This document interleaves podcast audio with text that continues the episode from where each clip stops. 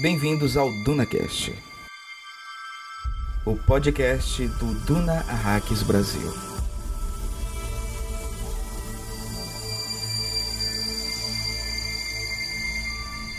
Aos 15, ele já conhecia o silêncio.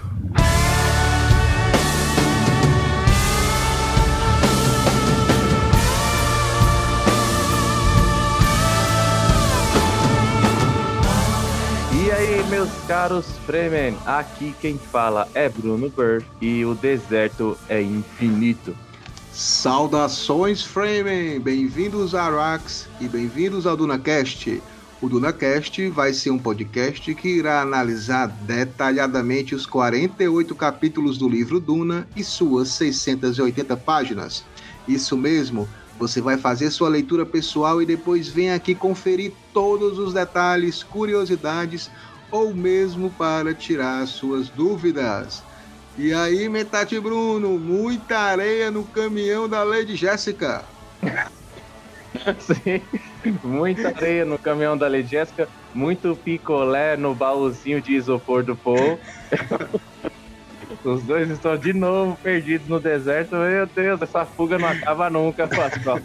Mas vamos falar mais disso depois da Secretaria da Princesa Irun.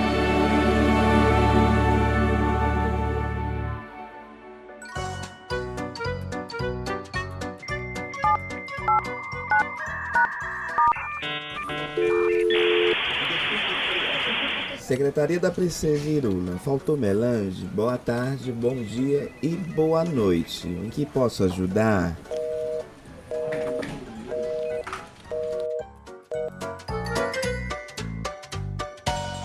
Naíbe, você fica muito bem de smoking, cara. A gravatinha borboleta cai bem em você. Você gostou do meu, da, da minha gravatinha borboleta também? Amei essa sua foto do perfil do WhatsApp, tá muito bonito.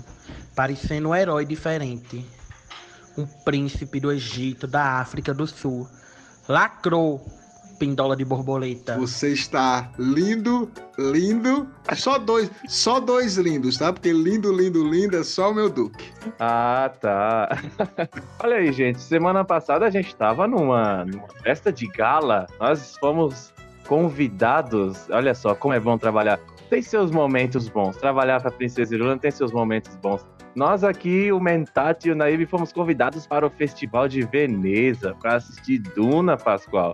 E o filme foi recebido, como a gente já esperava, extremamente elogiado. O Duna de Denis Villeneuve só aumenta a expectativa pra gente ver isso no cinema, né, Pascoal? Ah, vai aumentar. Já tá, o, o hype tá aqui lá em cima. E a nossa viagem foi muito boa. E pena que no outro dia eu acordei e não, não era, era só um sonho, né? Mas valeu até. Um sonho de especiaria. um sonho de especiaria, mas com certeza, o hype em cima. E eu acho que com isso eh, as bilheterias vão ser boas e nós vamos ter o segundo filme. Foi, foi muito. É, porque era um termômetro, né, Pascoal? O filme e bem no principal festival de cinema euro, da Europa, era sim um termômetro para poder medir o quanto se espera, qual é o tamanho da expectativa para Duna. E o filme ter sido bem recebido nesse festival só aumenta a expectativa comercial no cinema no mundo inteiro. A gente ainda está muito em dúvida em como, de como vai ser o desempenho desse filme no cinema, mas com certeza ter ido bem no Festival de Veneza dá uma esperancinha um pouco maior, né, Pascoal? Sim, é assim, é um dos festivais que estão retomando, né, Bruno, a, o, o evento presencialmente. E aí você ter o cast, o elenco de Duna, aquele elenco todo lá, com Ti- Timothée Chalamet, Zendaya, Rebecca Ferguson, só, só Oscar isso, Isaac. só isso já é um, um atrativo assim mundial que as pessoas querem saber, querem ver. Então a gente espera realmente que Duna faça sucesso, principalmente, viu, Bruno, que eles fizeram um, um- um lance comercial muito forte de marketing na China. A primeira entrevista lá em Veneza que eles fizeram, a primeira entrevista coletiva foi para o canal chinês. Então, muitas esperanças que a China carregue Duna lá para cima na bilheteria. Olha aí. Isso aí tá saindo novas cenas, cenas completas, como foi a cena do treinamento do Paul com Gurney Halleck. Vai começar a sair cada vez mais, eu acho, hein, pessoal? Acho que o marketing desse filme vai começar a fazer isso. Vai começar a soltar cada vez mais cenas inteiras do filme até o lançamento oficial. Sim, e, e antes mesmo, assim, né, do, do, do, festival, o festival com Duna mesmo, né, ser aberto com a exibição, a gente viu algumas cenas de um museu, como se fosse uma, uma, uma apresentação de todos os figurinos do filme com fotos. Foi muito né, legal. Então, lindo, lindo.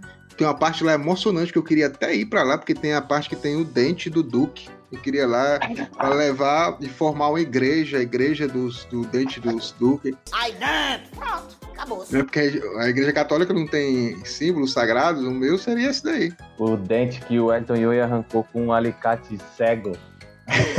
a cena mais esperada do filme. Eu quero ver como é que vai ser essa cena Você queria isso, você queria.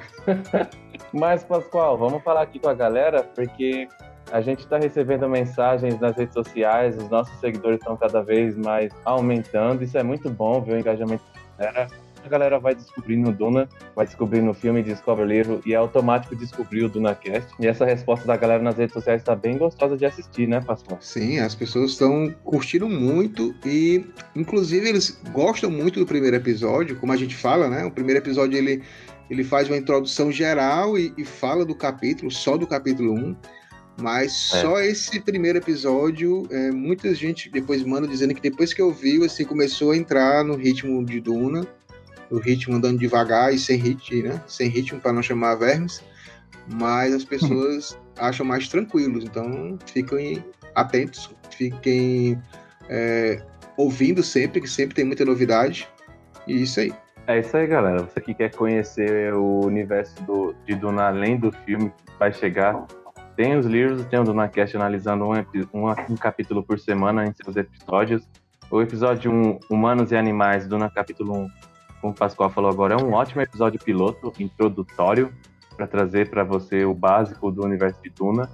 E a gente está aí nas redes sociais. Siga o DunaCast em todas as redes sociais, arroba DunaCast, no Facebook, Instagram, Twitter, Telegram. Temos também o nosso grupo no Discord, link na descrição desse episódio. E também o nosso e-mail, você que é artista, você que quer ter sua arte divulgada nas redes do DunaCast, você que quer mandar uma dica, uma curiosidade sobre os nossos episódios, correção de erro que a gente comete nas gravações, dunacast.gmail.com. Você envia sua mensagem, referencia o episódio ao qual você está falando e vai ser um prazer para nós ler o seu e-mail aqui na Secretaria da Princesa Irulan. E antes de fechar, eu queria lembrar vocês, você que pode ajudar a gente divulgue o DunaCast nas redes sociais, fale do DunaCast para os seus conhecidos, apresente esse podcast maravilhoso sobre essa história incrível. E você que pode nos ajudar financeiramente, nunca é tarde de lembrar, nunca é demais lembrar. Apoie o DunaCast no Padrim, que é o programa de financiamento coletivo contínuo do DunaCast. Acesse o site padrim.com.br barra DunaCast Lá você vai ter todas as informações sobre valores que a gente recebe de vocês, que a gente pode receber de vocês. Esses valores arrecadados nos ajudam muito na manutenção do DunaCast, que é o podcast voltado ao universo de fãs de Duna no Brasil. E também tem as recompensas que cada nível de contribuição vai dar para o contribuinte. Então, gente, esses foram os assuntos dessa semana na Secretaria da Princesa Irula Express, né, Pascoal? Sim, com certeza. E agora vamos ver o menino Paul fazer castelo de areia. É isso aí, galera. Vamos lá. Episódio 27 no ar.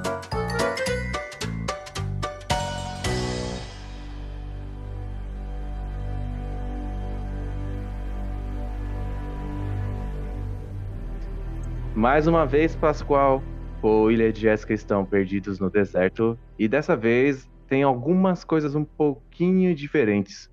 O deserto, o grande deserto de Arrakis, se torna um personagem primordial nesse capítulo, né? É, eles começam a, a perceber e a gente vê que o Paul percebe mais rapidamente que agora é uma questão de se adaptar ou morrer. Exatamente. E tem uma coisa interessante com relação aos dois, a maneira como os dois se portam nesse capítulo, é, em contraste com os outros capítulos nos quais foi descrito que eles estão perdidos, é que eles estão mais unidos, estão se ajudando um pouco mais para poder se livrar dos perigos do deserto, né? O luto de Lady Jessica com relação ao Duque Leto, apesar de não ter se esvaído completamente, já está um pouco mais controlado, vamos dizer assim, e de certa forma agora a Jéssica consegue agir de uma maneira um pouco mais ativa com o Paul Atreides para poder é, caminhar junto, a, junto ao filho para sobreviver, né? E aí falando Sim. do deserto em si, esse é um capítulo interessante porque assim, no quesito dinamismo, o capítulo é bem parado. Ele não tem assim muitas cenas de ação. E eu acho que isso é até proposital do Frank Herbert. Ele se ele se debruça na descrição das dunas, na descrição de como tem as formações de areia que eles estão passando, pelas quais eles estão percorrendo para sobreviver. My planet Arrakis is so beautiful when the sun is low. Rolling over the sands, you can see spice in the air. E dá uma sensação muito grande de solidão, né, de silêncio. É, em vários momentos desse capítulo eu senti como se só existisse no mundo Poe e Jessica. Você ficou com essa impressão, Pascoal? Fiquei com essa impressão. E assim, Bruno, eu acho que é proposital realmente essa calma e tranquilidade, porque a gente não teve calma e tranquilidade desde o capítulo 21, né? É, tá frenético o ritmo. Desde depois do, do jantar, do banquete. E quando começa a mesma traição do, do Toiue e o Barão Vladimir chegando lá com todas as tropas Sardaukar, ninguém não parou mais, né? Então, assim, foi correria atrás da correria. É esse é cap... E esse capítulo ele inicia ainda com uma pequena tensão que eles estão dentro da tempestade Coriolis. Então, imaginem, né? Vocês, Paul e Jéssica, eles entraram numa tempestade. Né? O Leet Kynes disse que ele tinha que, para sobreviver, para fugir, para despistar os Harkonnen e os Sardaukar, eles tinham que entrar e nunca ninguém sabia que poderia entrar numa tempestade, porque a tempestade tem quase 800 km por hora, ia destruir qualquer tipo de, de equipamento ou, ou, as pessoas dentro iam morrer, né? Mas Sim. aí o, Leet Kynes ensinou bem direitinho que ele tinha que entrar, acompanhar, seguir a, a, o ritmo da tempestade. E aqui a gente vê exatamente isso. Eles ficaram lá aproximadamente quatro horas, Bruno, quatro horas em ventos de 680, 800 km por hora. O cara atrás estavam mais rápido que um piloto de Fórmula 1, né? Nessa tempestade. E eles tinham que sair dessa tempestade. Como é que sai, né? E é interessante como ele mostra. Parece aqueles geysers quando é, eles despertam, né? E a nave foi expelida daquela forma. O Paul conseguiu lá achar um vórtex, que ele fala aqui, um vórtice, aliás. E aí ele consegue sair. E o legal é que a Lady Jéssica fala exatamente isso, né? Diz assim: foi como a, Lita a Litânia, ela pensou. Nós a enfrentamos, a tempestade, né? Nós a enfrentamos sem resistir. A tempestade passou através de nós e a nossa volta. Foi-se, mas nós ficamos. Então, assim, começou com essa cena tensa, então eu acho que para eles estava na hora também de ter uma tranquilidade. Mas a gente vai ah, ver sim. que essa tranquilidade é, é apenas de uns dois parágrafos, Og. Momentânea. é. essa cena toda deles escapando, entrando na tempestade Coriolis e fugindo da tempestade para não morrer, deve dar uma sequência muito boa no filme, né? Sim, e, e Bruno, é arrepiante é o nível de é, fidelidade do Denis Villeneuve com relação ao livro, tá? Aqui no segundo parágrafo desse capítulo, é, fala que o interior da cabine era uma caixa enfurecida e iluminada pelo brilho verde dos instrumentos. É, existe uma cena do trailer muito rápida que não é nem sobre esse capítulo, é do capítulo em que o Paul e a Jessica estão lá no, com dois Harkonnen, né, eles conseguem se livrar. Uhum. E lá também falam desse mesmo brilho do visor, né? De, dos instrumentos verde. E no trailer a gente vê é, a Lady Jéssica dentro de, de, da, do ornitóptero, tudo verde. Então, assim, o Denis Villeneuve está assim, no nível de exatidão da obra, assim, que chega a assustar e, e de admirar, né? E é interessante também aqui, Bruno, que quando o, o Paul ele está né, consegue sair dessa tempestade e tudo mais, ele nesse voo, ele tem uma quase uma revelação, né? Ele não consegue ainda é, ver, a presciência dele não é completa ainda até o momento, né? Ele tem vislumbres, né? Vez ou outra ele tipo dá aquele para assim, tipo, fica parado e fica processando todos os dados e depois as coisas vão chegando, né? E ele fala aqui que uma dessas visões que eles estavam ali era por Duncan e Darrow estar com eles, né? E não está, né? Então não é 100%. É. Ele, ele, também, quando entrou na tempestade, se a gente lembrar o capítulo, ele disse que não viu isso na presciência dele. E até ele falou assim: Eu nunca mais vou depender da presciência, porque isso está me tornando a pessoa mais fraca.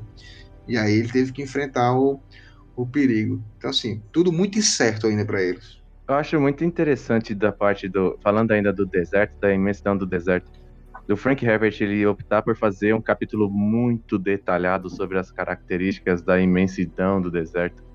Porque é uma coisa que simplesmente não pode ser deixada de lado. Né? Então, a narrativa se passa num planeta desértico e, e sendo que esse planeta é um personagem de fato, ele é uma característica viva dentro da narrativa, no desenrolar do enredo. Então, é uma escolha assim muito artística, muito interessante do, do Frank Herbert colocar os personagens principais dessa história, que são de fato, é, nesse momento, o Paul e a Lady Jessica, perdidos no deserto, enquanto ele descreve o quanto eles estão sendo engolidos pelo deserto. Eu vou citar aqui a Rebecca Ferguson, que ela fala isso, né? Ela se sente, ela se sentiu em vários momentos da gravação engolida pelo deserto e é uma sensação de que o seu ego, a sua qualquer vestígio de ego que você tenha numa situação dessa desaparece completamente. E ali ela está falando de um deserto que é uma pequena porção do nosso planeta, né? Que é o deserto da Jordânia. Agora você imagina um planeta inteiro sendo desértico. Impressionante ver é, essa característica narrativa que o Frank Herbert impõe a esse capítulo e que só dá mais peso, só dá mais significação às cenas do trailer, por exemplo, quando a gente vê a Shani falando, né, que pelos grãos de areia no ar você consegue ver a especiaria. O meu planeta Rax é tão bonito no pôr do sol. Você vê características simples que dão um aspecto é, físico ao planeta, ao mesmo tempo que o incorporam à narrativa do livro. Fantástico isso, né, Pascoal? Fantástico. E assim, era muito simplista, seria muito simplista você falar, é um planeta deserto. E aí você começa a andar e aí você vai andando pelas areias. Pronto, só isso. Né? Não, precisa, não, precisaria complicar mais. Mas o Frank Herbert disse: não, meu, meu planeta de areia não é só isso. Vai é. existir é. diversos tipos de areia. Vai ter uma areia que, se eu pisar, ela vai fazer um retombar o, o, o barulho, ele vai ser ouvido a distâncias. Então tem que ter cuidado com esse tipo de areia. Vai ter outra areia que, se eu pisar, ela é como se fosse uma areia movediça, vai ser como se fosse água, vai me engolir. Então, assim, são várias, vários tipos de, de, de situações em que a pessoa pode no deserto. É praticamente um, muito, muito assim, comparado como se fosse um oceano, né? Como se fosse um é, oceano. É verdade. Assim, ele não é, não é que a gente olha o oceano e vê aquela calmaria, né? Você fica olhando, dá aquela tranquilidade. Mas de hora para hora pode vir uma tempestade, como vem a tempestade Coriolis. De uma hora para outra pode vir um tubarão, alguma coisa assim, como pode vir um verme. É, de uma hora para outra você entra lá num vento errado e vai dar em outro canto em vez de dar no canto correto. Então, tudo é muito imprevisível, porque se você não se adaptar àquilo, né, é, se você achar que aquilo vai ser sempre o seu inimigo, que aquilo ali não vai fazer com que você aprenda, achei muito interessante você falar isso que a Rebecca Ferguson falou, né, sobre é, se sentir assim pequena, né, é, diante daquela aquele silêncio, daquela imensidão, o, o Josh Brolin também ele ficou muito muito envolvido com, com as gravações e com e com a, a presença deles lá no deserto, né, no, no acampamento do, de todos os atores onde eles ficaram e mostra realmente isso, né? Então é, é um momento de contemplar e de dizer, pô, eu não sou nada, e aí a gente está aqui tentando sobreviver e vamos ver como é que a gente faz. Jéssica ainda lutando contra o planeta e o Paul tentando se adaptar ao planeta. É, e é que nem você falou, deserto aí é mar, justamente esse é o título desse episódio, deserto é mar, é uma característica muito forte desse capítulo em si, e é bom ver como o, as características naturais do planeta em que se passa a narrativa servem totalmente à narrativa. Porque você exemplificou aí alguns tipos de areia, alguns tipos de disposições territoriais que existem no deserto profundo, e aí você vê que tem as formações rochosas que servem como refúgios para aqueles que querem fugir dos vermes da areia, como a gente vai ver em, em, capítulos posteriores. E a gente já viu no trailer 1 de Duna, foi Lady Jessica fugindo do verme e se refugiando em um local rochoso. E esses locais rochosos, você vê, servem como as formações é, civilizatórias de Arrakis, as cidades, serve também como os postos cavernosos onde os Fremen se reúnem e fazem suas comunidades. Então você vê as características naturais do planeta desértico, tal qual existem nas formações desérticas do nosso planeta, o Frank Herbert utilizou isso para implementar aspectos culturais que estão dentro de toda a sua narrativa. Então é uma forma genial de criação de mundo.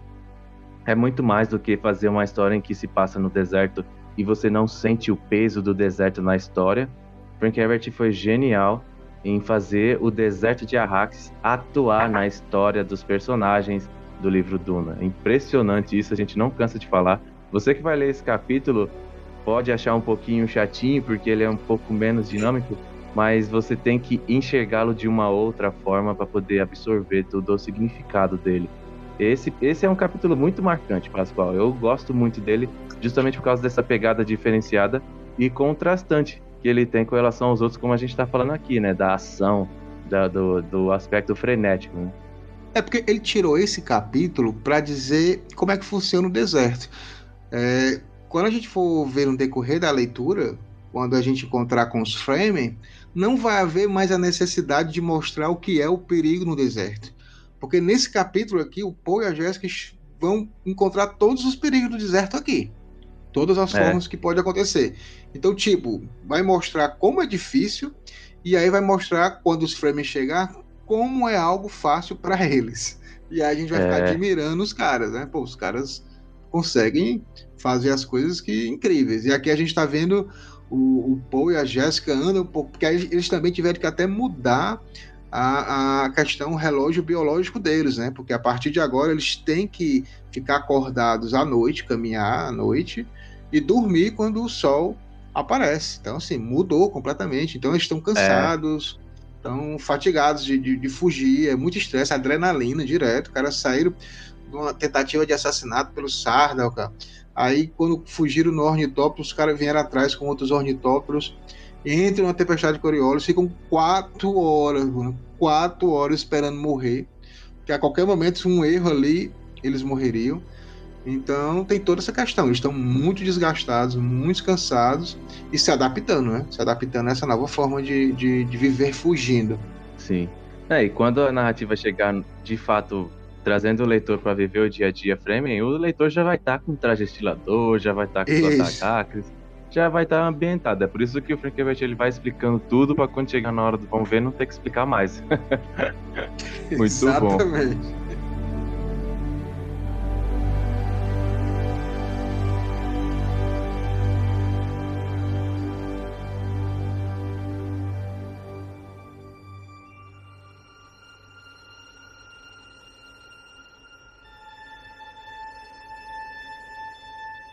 Agora vamos falar da bruxa Bene de Pascoal. vamos falar da Lady Jéssica. a patroa. A patroa, a monstrona, a mulher que movimenta a história. Outra afirmação muito boa da Rebecca Ferguson.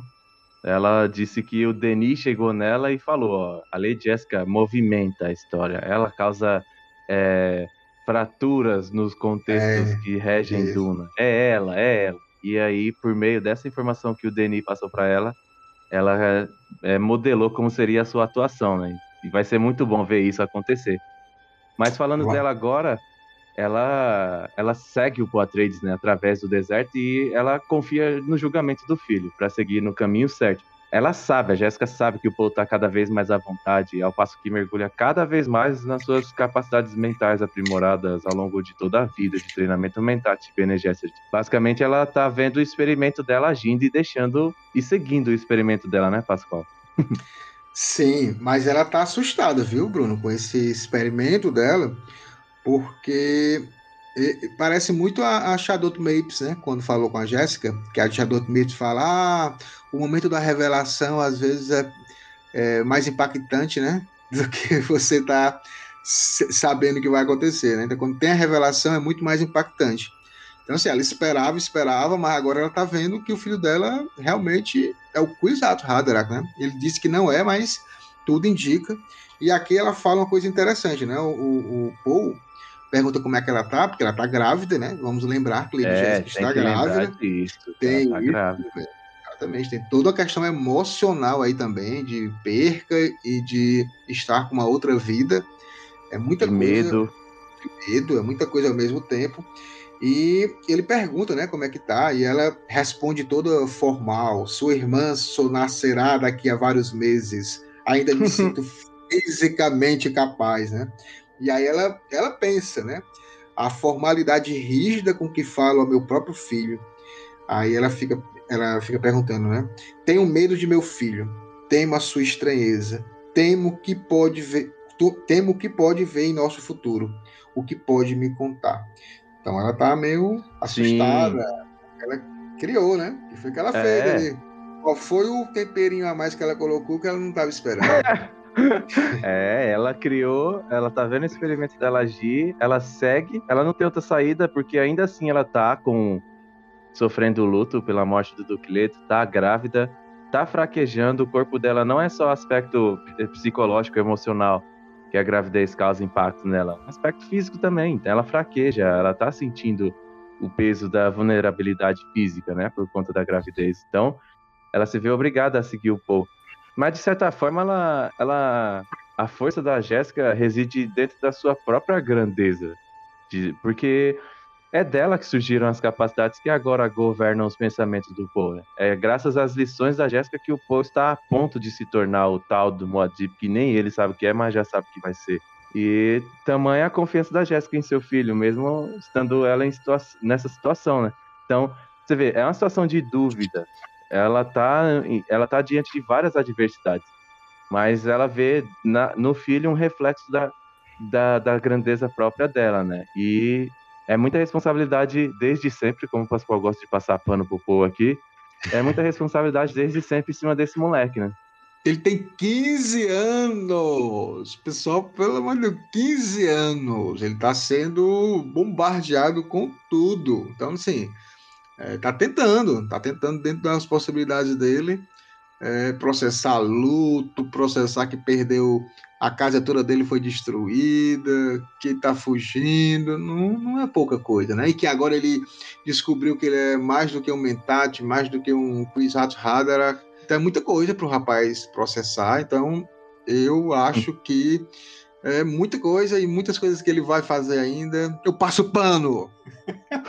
eu vou fazer uma afirmação polêmica aqui e eu quero saber a, a opinião do Pascoal com relação a essa afirmação. Lá, o véio. Pascoal, ele já tá desdobrando o pano dele aqui, porque ele já sabe que eu vou fazer uma, uma afirmação amarga, azeda. O Poatrades não é filho da Lady Jessica. O Poatrades é um mero experimento da Lady Jessica. O que, que você acha disso, Pascoal? Eita, aí você pegou pesado. Olha, eu vou dizer que a Lady Jéssica, em primeiro lugar, ela tá certa, ela se ama mais do que a todo mundo. Tem que, primeiro a gente tem que se amar para depois amar os outros. Então ela tá certa, ela tem que se amar, tem que se valorizar e tem que achar que pode fazer as coisas que ninguém faz. Dito isso, é. Né, Amor próprio segundo, não é egoísmo, mas vamos lá. Em segundo lugar, ela ama demais o Duque, mas aí eu digo que ela, uhum. ela prefere amar, ela se ama mais do que ama o Duque, tá? E aí, o terceiro, o Paul, ela ama demais o Paul, porque o Paul foi um projeto dela, projeto literal que ela achava que ia gerar o Kwisatz Haderach. Então, assim, em primeiro lugar, ela juntou a fome com a vontade de comer com relação ao Duque, porque é, o Duque queria um homem, mas se ela não tivesse esse instinto que poderia gerar algum ser né, grandioso, ela não teria desobedecido às Bene Gesserit. Então, assim, a desobediência dela foi por ela mesma, não foi por amor ao Duque, nem por nada. Foi porque ela achou que ia gerar o Kwisatz Haderach. Aí ela é apaixonada pelo Duque, o Duque também queria, e aí casou essa, essa história. Mas é ela e ela pode. É a personagem, olha, talvez a personagem mais egoísta que existe nessa história toda. Hein? é impressionante. O egoísmo da Lady Jessica é impressionante, cara. É, é de cair o queixo. É necessário. necessário. Você vê o pano passando pra lá e pra cá, gente. É impressionante. Começou.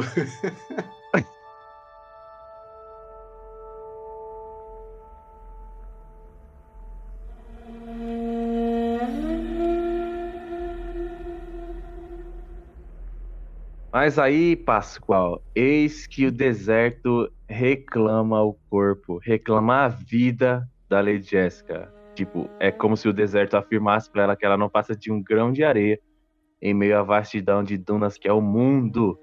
O, o deserto quer matar a Lady Jessica. Essa cena é, é o que você estava falando agora há pouco, né? A calmaria durou alguns parágrafos, Pascoal. É, e, e, é interessante também, né, Bruno, essa questão do, do, como você falou, né, de a Lady Jéssica ser como se fosse afogada, né, claro que nós estamos falando do deserto, é. mas engolida, e em muitos momentos, né, essa, essa parte em que a pessoa morre e ressuscita, entre aspas, né, ou é engolido por alguma coisa maior, como Jonas foi engolido pela baleia na Bíblia, né, é, e depois sai. Então, assim, também tem um, tem um sentido, talvez, de, de renascimento ou de rever as visões né, dela. É verdade. Relação, em relação ao planeta, como se fosse um aviso né, para ela que, ó, tem que, tem que se adaptar, porque até uns capítulos anteriores a Jéssica tava com nojinho de tomar água do traje destilador, não era? Sim. Não era? Ah, não quero, não sei o quê. E, o, e o é... povo disse, e o povo disse: Olha, suga tudo aí, minha filha, que o melhor local da água está é dentro do nosso corpo, não é no traje destilador. Não pode deixar isso aí assim. Então, eu acho que também serviu um pouco para essa situação. E isso mostra também que logo no começo, quando lá eles caíram com um ornitóptero, né, no deserto, veio um verme e, e levou o ornitóptero, né? E aí é interessante a conversa do Paul com ela, porque o, ela disse assim: ah, nós temos que correr por causa daqueles vermes, né? Falou assim. Aí o Paul corrigiu ela. O Paul falou assim: nossos amigos os vermes, né? Que vão. É, não vai haver nenhum sinal de onde nós paramos, né? Eles vão nos ajudar. Então o Paul já vê o, o, os vermes como amigos né, em determinadas situações. Claro que não é para chamar para um barzinho, para tomar um. Pois é, então vamos ver aqui com Jéssica, né? É, o que, é que vai acontecer nessa situação em que ela é engolida pelo deserto e vamos ver como é que ela vai se posicionar diante dessa nova realidade, se realmente ela vai aceitar. Essa parte ela é muito interessante com relação a analisar a relação entre o Paul e a Lady Jessica nesse momento crítico, né? porque assim, a partir do momento que a Jéssica é enterrada completamente pela, pela areia, pelo deserto, ela bota em prática os treinamentos para Nabindu dela para poder é, segurar a respiração para poder reter a, o máximo de ar, o máximo de tempo possível para poder dar tempo do filho dela tirar ela. Porque assim, ela sabe que ela se encontra sem a capacidade de se libertar sozinha, mas ela também sabe que o filho dela, o Paul, vai tirar ela da garganta do deserto e vai salvar a vida dela, pois foi o que ela o ensinou a ser. A Jéssica sabe disso. Ela sabe que o Paul é uma extensão da força dela, da, da resiliência dela. Ela sabe cada componente químico desse experimentozinho, desse rato de laboratório que é, que é o filho que dela. Então... Que coisa horrível, bro. Tem momentos lindos deles dois nesse capítulo. Uh -huh. Mas olha, isso aí é engraçado, Pascoal, porque ela tem essa certeza, por isso que ela não se entrega para a morte, ela faz o treinamento, ela bota em prática, né, o treinamento para Nabendu. Mas por outro lado, o Paul, ele vive o ápice das características mentais, das capacidades dele. Nunca ele esteve em tão alto nível como agora. Ele continua em processo de evolução. Só que ele ainda não está pronto. Falta algo. Talvez um pouco mais de tempo. Então, a sabedoria, a maturidade cada vez maior estão presentes na mente do Paul. Mas talvez o seu instinto juvenil ainda vi. é, em demasia os pensamentos dele, fazendo ele cometer erros. Então, quando o exército toma a sua mãe, quando toma a Lady Jessica, é como se a vida virasse pro Potreides e meio que ordenasse ele. Vá, siga o seu caminho. Você já é um homem formado. Está na hora de se estabelecer como Duque de Arrax, como Muad'Dib.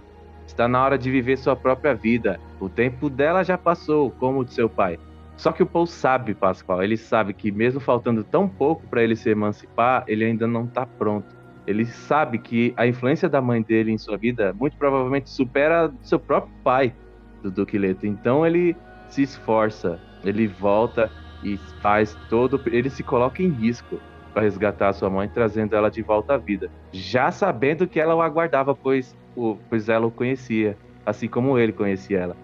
Essas características de mãe e filho é, convergem nessa corrida por sobrevivência em meias areias de Arrax. É como se fosse uma conexão inquebrável, e aí sim eu viro para você e falo: momentos lindos. É um momento muito bonito ver como os dois reagiram é, nesse momento crítico e como a conexão dos dois baseou essa reação deles, sabe? Pois é, Bruno, e, você percebe que realmente essa relação não é simplesmente relação de mestre e aprendiz. Não é, não é isso, né? É, a gente é verdade. Vê que não é somente isso, não é ela só passando os ensinamentos ou ela querendo ensinar para ele coisas que não deveriam, né? A gente já sabe que ela ensinou coisas que não poderiam ter sido ensinadas pro, pro Paul.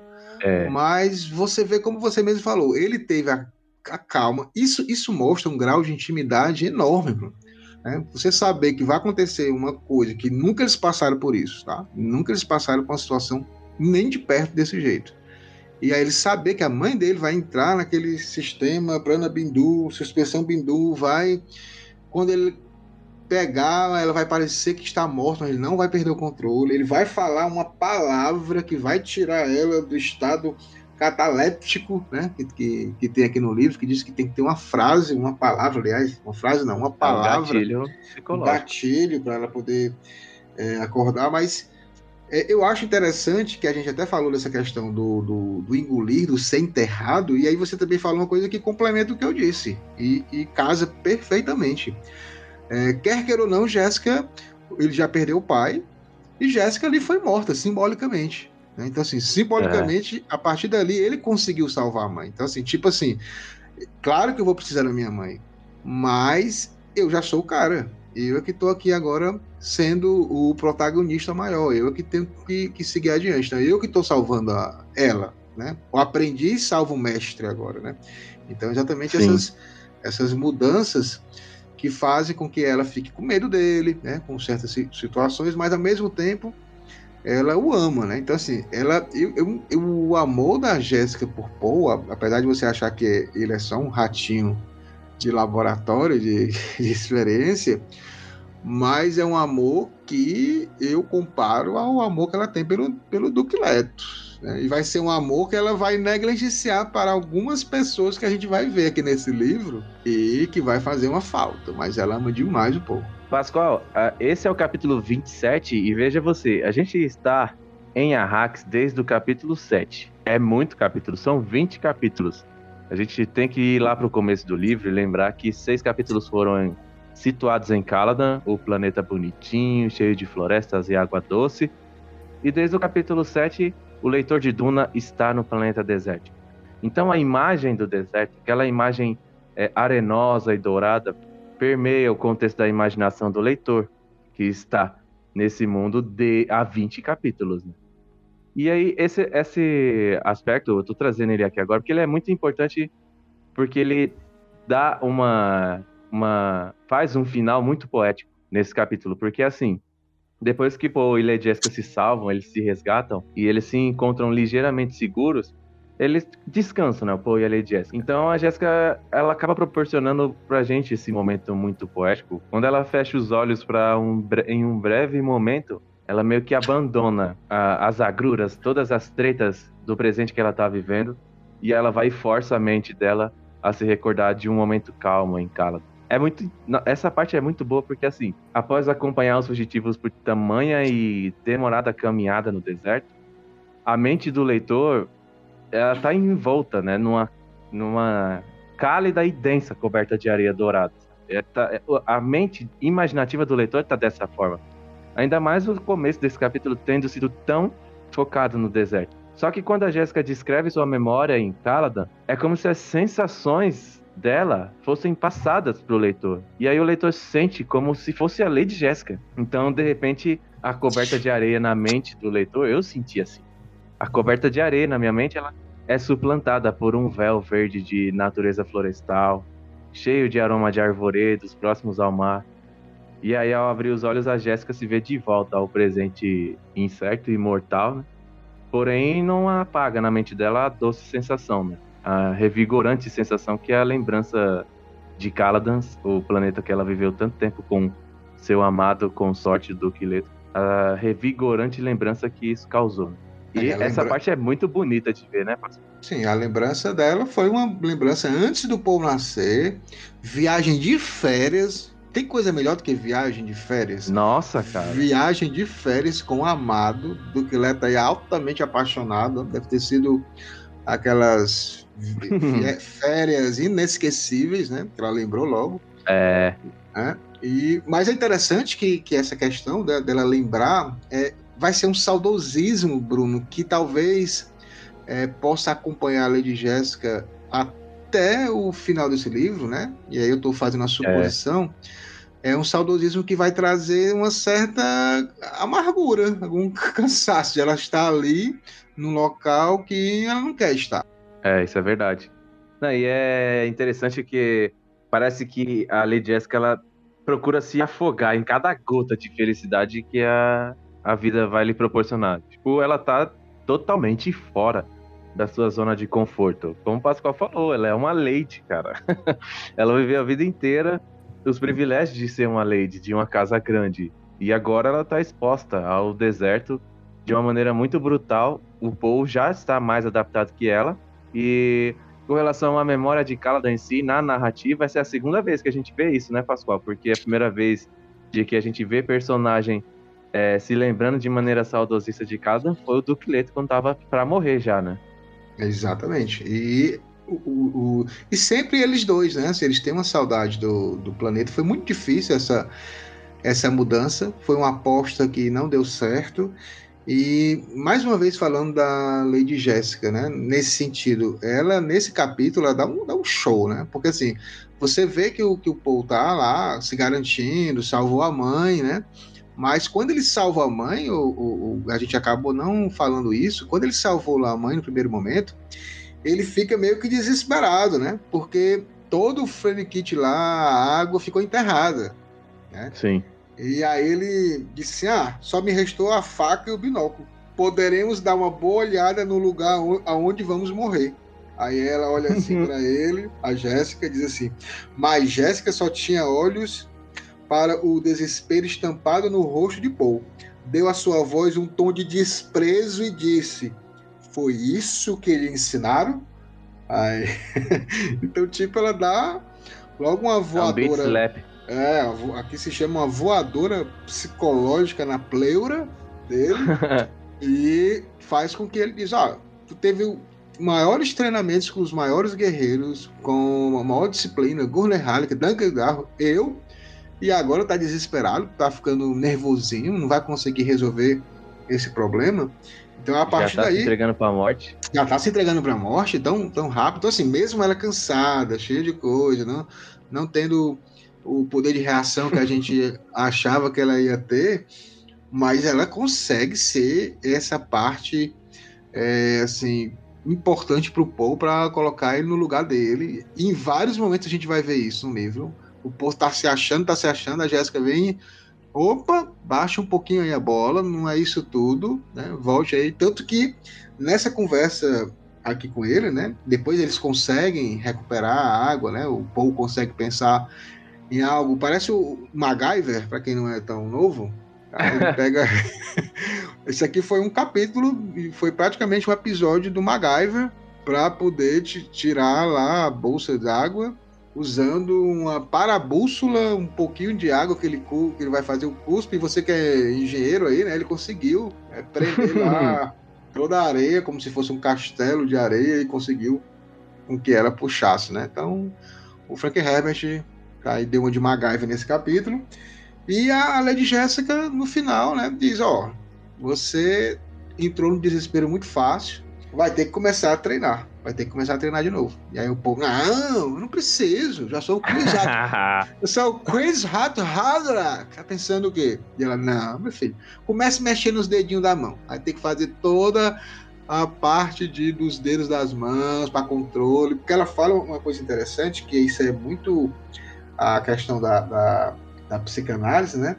Que ele fala que o corpo, às vezes, age por conta própria. Sim. Então ele, então ele tem o impulso, que, né? impulso, né? E ele, ele, tem que saber controlar cada um desses da musculatura do corpo para impedir isso, para não, não, chegar a esse ponto. Então é bem interessante isso e também tem uma parte engraçada, né? Porque a gente o pessoal disse que não tem é, alívio cômico, né? Em Duna, é só tem a parte aqui que eles estão quando eles conseguem tirar lá a água, tudo, essa parabusca, eles ficaram com, as, com a cara tudo suja, esverdeada. E, o, e eles começam a rir. A, o Paul fala para ela: Você está horrível. É verdade. E, a, e, ela: Você também não está nada bonito. Aí começaram a rir. Aí depois voltaram a ficar é. sérios. Mas tem. A, a, Duna não é só cara feia e matando o povo, né? O pessoal mata é, o povo rindo. O pessoal mata o povo rindo também. Nessa hora aí que ela falou do treinamento, ela falou assim: é, vem aqui o meu hamster do mal. Eu vou... Ai, você adora. ai, ai, vem aqui para mais umas injeções, né? é, exatamente. Vem aqui, meu ratinho. que coisa.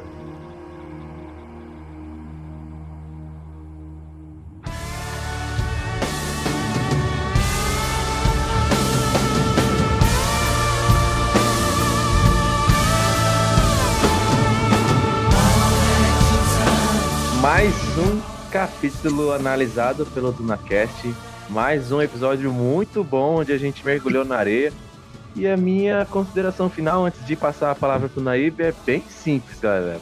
Vocês já sabem o que eu vou falar? Segue o DunaCast em todas as redes sociais aí. Espalhe a palavra do DunaCast. Sigam a gente, falem do DunaCast. Semana que vem a gente tá aí. E a minha consideração final sobre esse capítulo é simples. Depois eu passo a palavra pro Naib. Pascoal, eu tô com saudade de Caladan também. é, Caladan é uma coisa. É um planeta lindo. Já estive várias vezes lá. Pelo menos nos sete primeiros. sete primeiros capítulos, eu sempre estive lá. Mas esse ai, capítulo ai. atual que nós estamos, 27, mano. Olha aí, 27, né?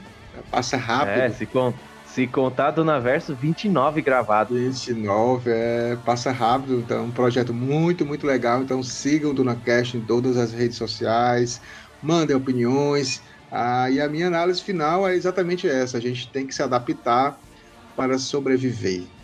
É isso aí, galera. É por isso que o Pascoal se adapta todo dia ao calor infernal de Arrax, que é onde ele vive. Sim. Até semana que vem. Até semana que vem, galera.